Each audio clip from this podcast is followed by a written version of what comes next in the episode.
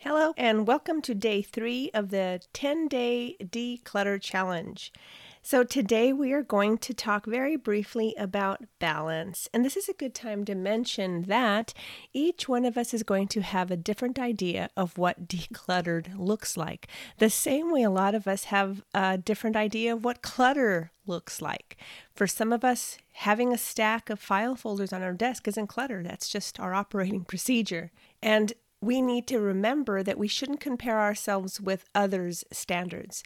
This is really talking about how we come to the place where we are working at our peak. And to be quite honest with you, what I've learned is that oftentimes, because we are not linear in our thinking, having the stacks of files actually is a visual reminder of the things that we need to do, the same way that a to-do list is a visual list of things that we need to do. So it's a prompt that helps us to stay on task. So please don't feel that you can't have those stacks, because if it is what works. Remember when we talked about the motivating factor for me in my office was to be more productive.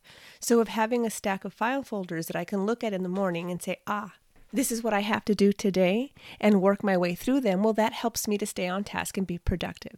So the end is not having a spotless home. Okay, this isn't what this challenge is about. We're trying to find a way that is going to work to really bring out the best in all of us. So in regard to balance, we've talked about not having perfection or not comparing your perfection to somebody else, because a little bit of clutter could inspire you. You might find that you can do different tasks at once. I find that my time is better used if I've got an audiobook, because I feel like, I'm learning something while I'm doing this monotonous task of, sorting out stuff. And it helps me to not really feel all of the attachment that I have. I can kind of be a little bit disengaged from that emotional attachment that I have, especially when it comes to my books, because I know I don't need them all. But if I sit and start to read through them as I'm sorting or planning what I'm going to do with them, then I can really get hyper-focused on that and completely lose hours of time. So find what works best for you. You might find that you do better organizing on your computer. I have a very difficult time with that. I'm very visual. It doesn't do me any good to have it on the computer. If I get a reminder on my computer, I'm going to swipe it away and I'm going to completely forget.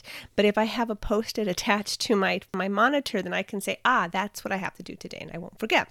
And you know how I feel about my index cards. I keep my index cards where I go because it is always something very visual that I can hang on to and look and check off as I go.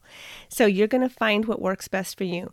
Now, on the flip side of that, I have learned that I have to embrace technology. It's not going anywhere. And I did learn that I could really do a better job filing my emails. So I created labels and have been able to file some things there so that if I'm not at my desk or at home, I'm able to email that stuff to myself as a reminder. So before I head to the store, I'll either text myself the list or I'll shoot an email, an ongoing email of things that I need to do. So when I'm at the store and realize that I forgot my list, it's just a question of opening up my phone and checking my email, and it's there. All right. So I want you to consider that we have to take some breaks. Some of us will work better for longer periods of time. I have found that an hour and a half is really a good time if I'm going to do something really intensive that isn't like really thoughtful. If it's decluttering, it's something that I can just kind of do and enjoy, and it's fine. An hour and a half is fine.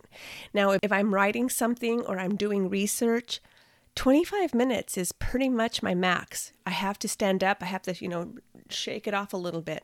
So this is all about finding your balance and finding what works best for you.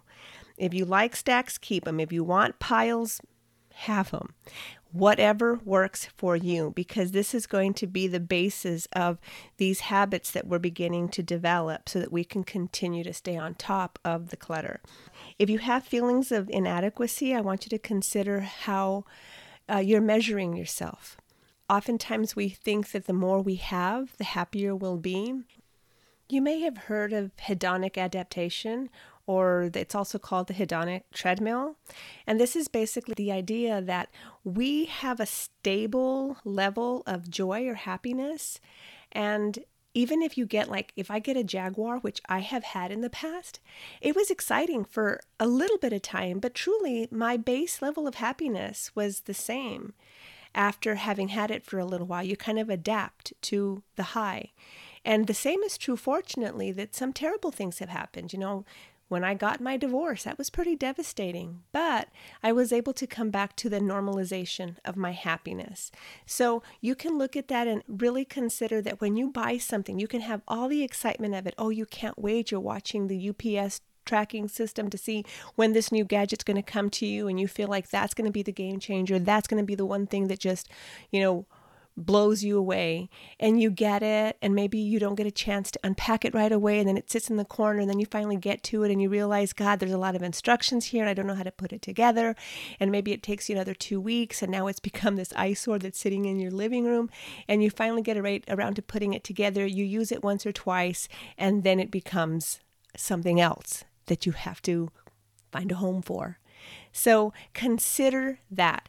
Another part of the balance is balancing things with experiences.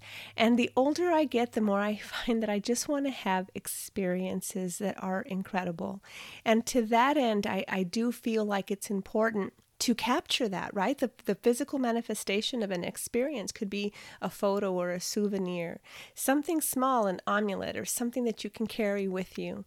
And I think that those are ways that we can consider when you are buying something in the store. Is this really going to create this joy, or is it just going to become a normalization again, just something else to fill a void?